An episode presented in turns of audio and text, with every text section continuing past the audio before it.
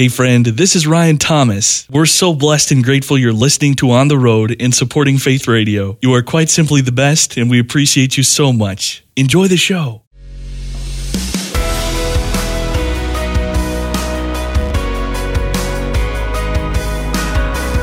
Discovering stories of courage, determination, and hope. Welcome to Faith Radio's On the Road. Now, here's Ryan Thomas.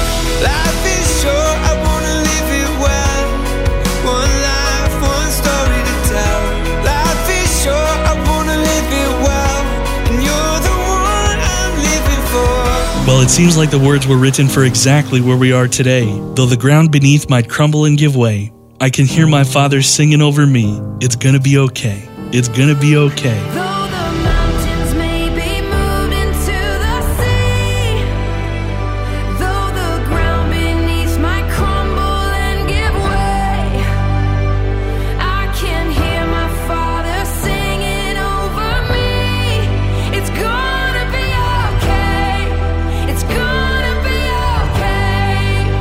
But Tasha Layton penned those lyrics at the heart of her track Into the Sea some time ago. It is no surprise, though. It's now one of the most popular songs in the country. The recording artist, songwriter, and worship leader with an extraordinary story joins us today. And the warmest of greetings to you, Tasha. How are things treating you today? Oh, they're great. I uh I just put my littles down for naps and that is the best part of the day some days when, there's a little peace and quiet in the house. Oh man, I can't imagine. I mean, all of us are going through things that we never anticipated, that we never saw coming. Just how much have these days changed things at your house?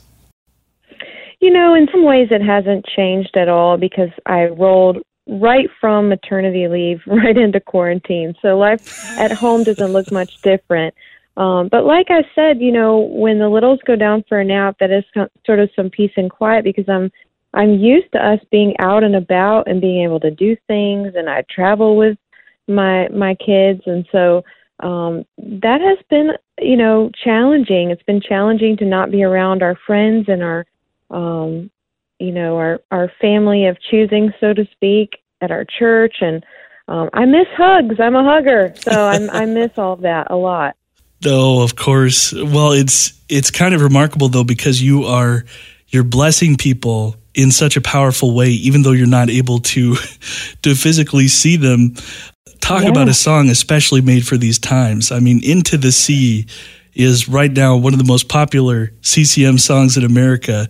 And here's the heart of the chorus. Though the mountains may be moved into the sea, though the ground beneath might crumble and give way, I can hear my father singing over me. It's gonna be okay. It's gonna be okay. This is basically the very message that we need to hear right now, isn't it?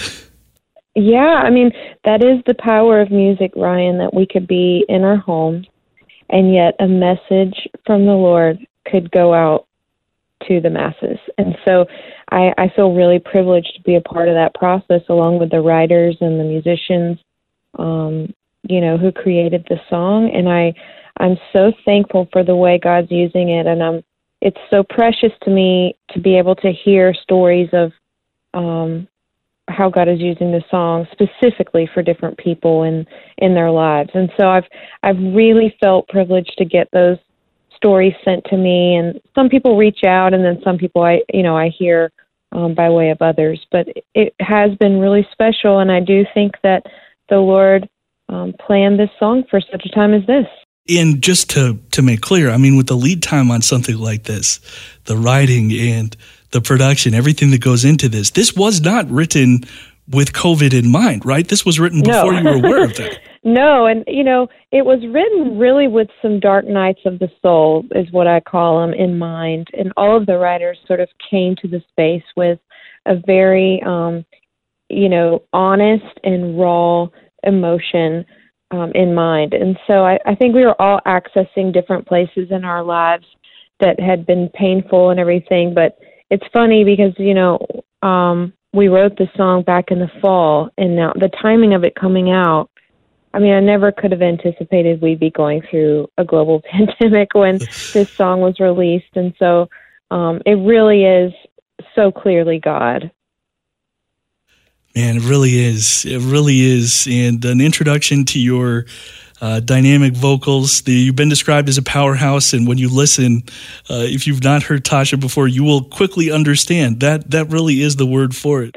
Thank you. I uh, I actually we used my scratch vocal for the song because I was um, super pregnant when I recorded the vocals, and um, you know I just could not. Uh, I couldn't do it. It just was not happening, and so we ended up using the scratch vocal from the day we wrote it because it just captured the right emotion, and um, it ended up, you know, being the right thing. You know, that's probably something we don't think about a whole lot. Singing is basically all breath support, isn't it? And that's probably Yeah. not easy to get during pregnancy. Yeah, we uh interestingly enough we also did our church recording, you know, the day the week before I had um my little girl, we recorded that and so um you kind of have to be ready in season and in out and out and um you know this was one of those situations where I I didn't really have a choice. I just had to to cut the vocals when we cut them and I was really glad we had a good scratch vocal. Uh, well, thanks for taking us behind that. That is that is a fascinating journey. Tasha Layton is with us today, the recording artist, songwriter, and worship leader with one of the most popular songs in America right now, called "Into the Sea." Now, when you start to unpack your story, it opens up, I think, like it's going to be somehow familiar. You know, it's you hmm. start growing up singing in a church, small town, everything sounds so familiar about this. But then we get to you in Europe pursuing mysticism and other religions. so you, Yeah. you realize this is a remarkable journey that you've walked. Take us back first to growing up in South Carolina in a town that I believe you say was just a one traffic light town.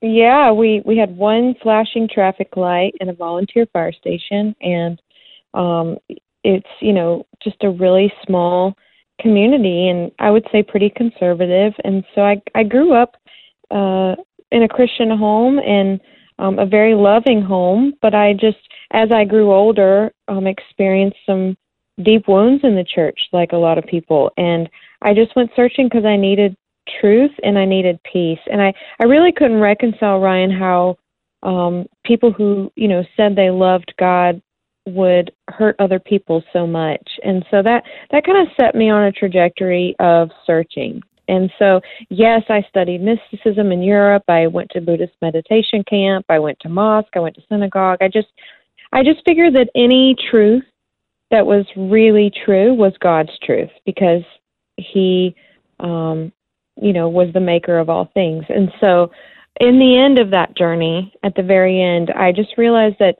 Jesus was the only one who offered any sort of power to transform in my life. And um, kind of my search, so to speak, was over. And I've, I've never really gone back to those days of uncertainty and doubt ever since then. Uh, it's a fascinating journey, and if you'll if you'll allow us, I want to dig down just a little bit deeper as well. How do you start to discover the gift that you have to sing? Who are the people that that start to hear you, even just growing up, and say, "Wow, you really got something there." Yeah, well, I mean, my mom, you know, says I came out singing, and then, you know, I was on my youth worship team and stuff like that. But um, I really, when I decided to pursue ministry, I didn't pursue music because um, I'd been so disheartened with kind of worship, the worship ministry at the church I was at, and um, the people involved, and I just kind of had a sour taste in my mouth to be completely open Sure. with you about it, and um, I just didn't pursue music. And then actually, I was in seminary, and a lady came up to me and said, You know, we're having this event on campus, and we need a worship leader. And I just thought of you. Is that something you do? And I just completely flat out lied to her. and I just said, I know I don't. And then she came back to me a week later and said, You know, I know you said you didn't do this, but every time I pray, God brings your name to mind. And so um, I ended up talking to her the next day, and I, I agreed to do it. And that um, really was an event that solidified my calling for me because um, it was so special. And I thought, okay, maybe I do need to to use music to minister because I was just going to work at a church in full time ministry. I didn't care what I did. Mhm. Um, and I I wasn't in music ministry per se. It just sort of happened, and then um, I just you know thought, what do I have in my hands that I can use to minister to people and to be of service? And music and singing and everything was just what I felt like I had to offer, and so that's what I did. And you go from there to this incredible period of success that I can't wait to ask you about because it's you know it's the kind of stuff that people dream about, but it it wasn't everything perhaps that you hoped it would be in terms of purpose. But I can't help but go back just a little bit because this period of searching uh, that you really begin to undertake in college, it's interesting to me reading about it because I think that for a lot of us, I, I don't know that we would necessarily have the courage to leave behind everything that we've come to believe and to sort of put it aside and to start searching. Now, I know this was a period that was very difficult for you, but but in a way, I mean, what opened your heart during that period to sort of have the boldness to go and start searching for truth in all these different places? You know, it really was pain. I don't think that I set out to be open to as much as I was open to. I think I was just hurting and I needed help and I needed to find that wherever I could. And so that's sort of what set me on that journey. And then throughout the journey, I saw all these little pieces of um, different religions that I felt like was really good. I thought, wow, like all of these things have a piece of the truth, and that's why they work for so many people. is Sure. They they do have a piece of the truth, and yet Jesus says, "I am the way, the truth, and the life." And I believe more than anything that anything that is good is of Him, and so all of these things that I was searching out had a piece of goodness, but it, it wasn't the good thing. It wasn't the good God that we serve. It wasn't the Creator Himself. And it wasn't a person necessarily. It was just a religious way of being or um or a pattern that people set themselves up for like Hmm. it was all striving for God whereas in Christianity he's in pursuit of us Well, was that the feeling? Was that sort of the realization that you came to, that you arrived at at the end of that time, that there were pieces here, pieces there that were compelling, but at the end of the day, you just hadn't found what you were searching for? Yeah, I would say all of the above. And then also, I, I felt this power in Christianity to transform me in a way that I, I didn't feel when I was meditating or going to mosque or anything like that. Like I I sensed this power from the inside out to transform and to have peace and um, courage and boldness. And I recognize now that that was you know Christ in me. But then I I wasn't sure. I just I just needed to search it out and to know for myself. And that was scary and I'm sure a lot of people who knew me, you know, growing up were scared for me and Yeah. you know we do that with people we know. We are nervous for them when they start to ask questions, but I, God is never nervous about that, and hmm. He's willing to meet us where we are. How about that? God is never nervous about questions. That should be on a plaque somewhere, I think. Yeah. Oh man. Well, we're talking with Tasha Layton today, recording artist, songwriter, worship leader. She has one of the most popular songs in America right now. It's called Into the Sea, and it sounds as if it were made for these very days. There are a couple of hinge points in this story that that really bring you to the place where you are today. But before you get to the decision to really go back to church, you go mm-hmm. through this period of real darkness that you talk about and and eventually you even contemplate suicide is that right Yeah. Yeah, I think, you know, it was a lot of different things that happened seemingly all all at once in my life. I left my church and the church was really unhealthy. It kind of split up or whatever and then I was in college. I was getting a lot of humanistic philosophy with my religion major and I was searching out other religions. Um I had sort of separated myself from um everyone that I had known and I just was very alone. And I think, you know, you said it well. It, was a hinge point because it wasn't the end of the story, um, but it, it was a marking day for me where after I, you know, tried to commit suicide, I I realized that I couldn't do it by myself, that I could not walk this journey alone, and that I needed help. And so, when that happened, when I thought I I need help, and I sort of had this reckoning within my faith, um, where Jesus was the way, that was the turning point for me, and I reached out to people and I, I did not try to isolate myself anymore. I tried to get help. You make another big choice to go back to church, and that eventually leads you to this experience where you you realize you'd forgotten God's call on your life and and rediscover purpose in these giftings that you have. How how did that play out? Well, I forced myself to go to church after that um, turning point in my life because I thought, you know, much like love, your faith is a decision and you're not always going to feel it. You have to make a decision to walk by faith and not by sight. And so I went to a church where no one knew me and um, I was there about a year before I felt anything. I was very numb. And about a year in, the pastor said, you know, if you want to touch from the Lord, why don't you come up to the front after service and we'll pray for you? And I was the first person down, and I left three hours later. I was just a sobbing mess. Wow. Um, just sort of felt for the first time, and I could I could sense the Holy Spirit doing a work in me um, that was new, and that had probably been churning for a long time, but it actually, you know, um, came to the surface that day. And then I remembered that when I was 13 at a youth conference, um, they asked, you know, if you sensed a calling from God to come down to the altar. And I think I was, I ran. I was the first one down. And I'll never forget they played that song, We Will Abandon It All for the Sake of the Call. And I love that song. Every time I hear that song, I still weep because it's so special to me. But I remember that calling and I thought, you know what? I'm not going to run anymore. And that's when I decided to go to seminary. Wow, that's a beautiful story. Well, and you know what's interesting about that response too? Something something I picked up on at the very beginning of your of your answer. You were at that church for a year, you said, and Yeah. you didn't feel anything, but you stayed No. there. You stayed in that situation. Yeah, because I thought it was better than the alternative. I thought, you know what? At some point, this is going to stick.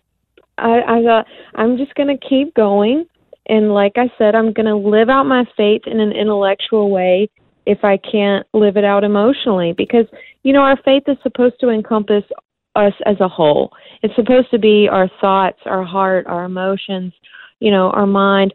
But often, you know, we get stuck in sort of one area or one area sort of takes Yes. precedence over the other. And yet I, I just thought, I'm going to love God with my mind. I'm going to love him with my intellect and with my will.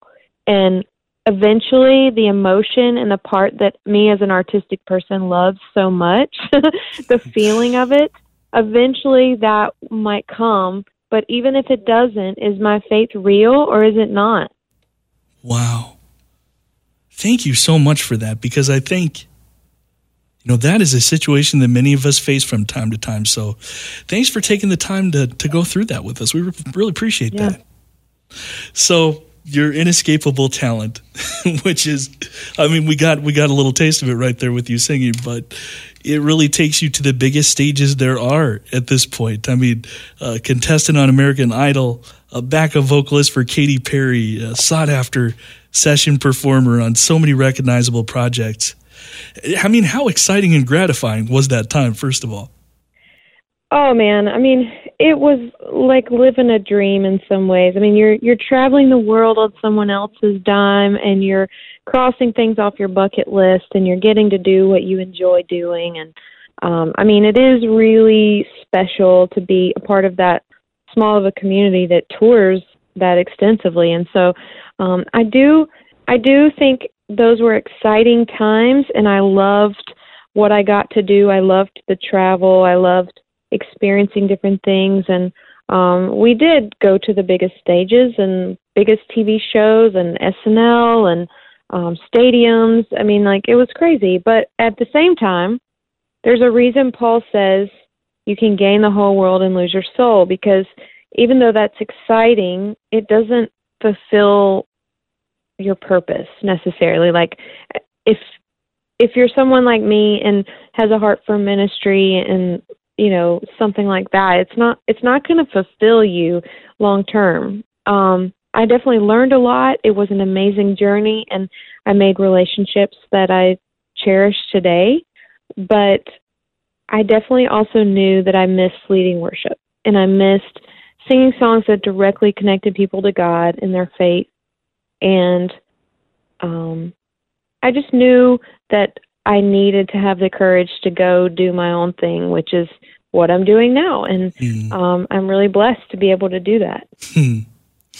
Was it sort of a gathering process of realizing that you needed to make a change, or was it an instantaneous, lightning like moment of decision for you? I think it was somewhere in the middle. I I I do think that a lot of us can sense change when it's coming. You know, you kind of feel that itch in the wind, so to speak. And I knew that something was going to be changing. I I had sort of reached um, a ceiling with what I was doing in- reference to learning and experiencing new things. And um, and I just thought, you know what, I I had gone to Africa for a missions trip um, and met up with the tour uh, one summer. And when I met back up with the tour from being in Africa, I missed Africa. And I just realized so much how much I missed ministry, like hands on, and my calling. And so um, none of what I did with Katy or in the session world or anything like that with Idol was um, off the path. It was all part of God's plan. It was just a different season of it. And I needed to learn some things along the way, um, even production wise. For what I do now, um, I feel very comfortable because I've I've experienced that, you know, on the road and in a professional setting. So yeah, I I think it was a wild ride, but I'm really thankful for it, and I will always look back at that season with fondness. Man, well, what a story, what a voice, uh, what incredible music. The latest song that we've been talking about today is called Into the Sea. Tasha Layton has been with us, the recording artist, songwriter, worship leader, with one of the most popular songs in America right now. And before we even think about saying goodbye, let's talk about where we can go to experience the music, uh, to pick up a copy of this single. Uh, where's the best place to start? Yeah, it's it's streaming on all digital platforms, so Spotify, Apple Music, Pandora, Amazon Music, anything like that. Um, you can find it there, and we've got YouTube lyric videos online, and um, you can always go to my website tashalayton.com. tremendous. I, I find myself gravitating to that moment where you spoke again about being in a period where you don't feel the emotional connection mm. to faith and to purpose. Maybe there's somebody listening today who is just searching and searching for that and just wishing they felt that emotional connection to God, to faith today. Mm. What would you say to them about not giving up? I would say be confident in this that it's not always going to be that way.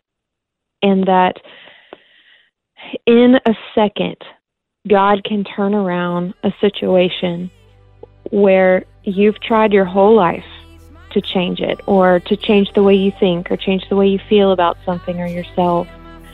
And yet, God can heal that and change it and transform it in a moment. And so, never give up because he hasn't given up on you mm-hmm. and he's always with you. He's always been with you and he always will be. And it won't always be like this and it's going to be okay. Well, what a dose of hope and encouragement. What a journey this has been. Thank you so much, Tasha Layton, for being with us Yeah. today. It was a real pleasure to talk with you. Thanks for having me, Ryan. Thanks for sharing in the story of this latest episode of Faith Radio's On the Road. For more on today's conversation and the full podcast archive of all our episodes, look for On the Road when you visit myfaithradio.com.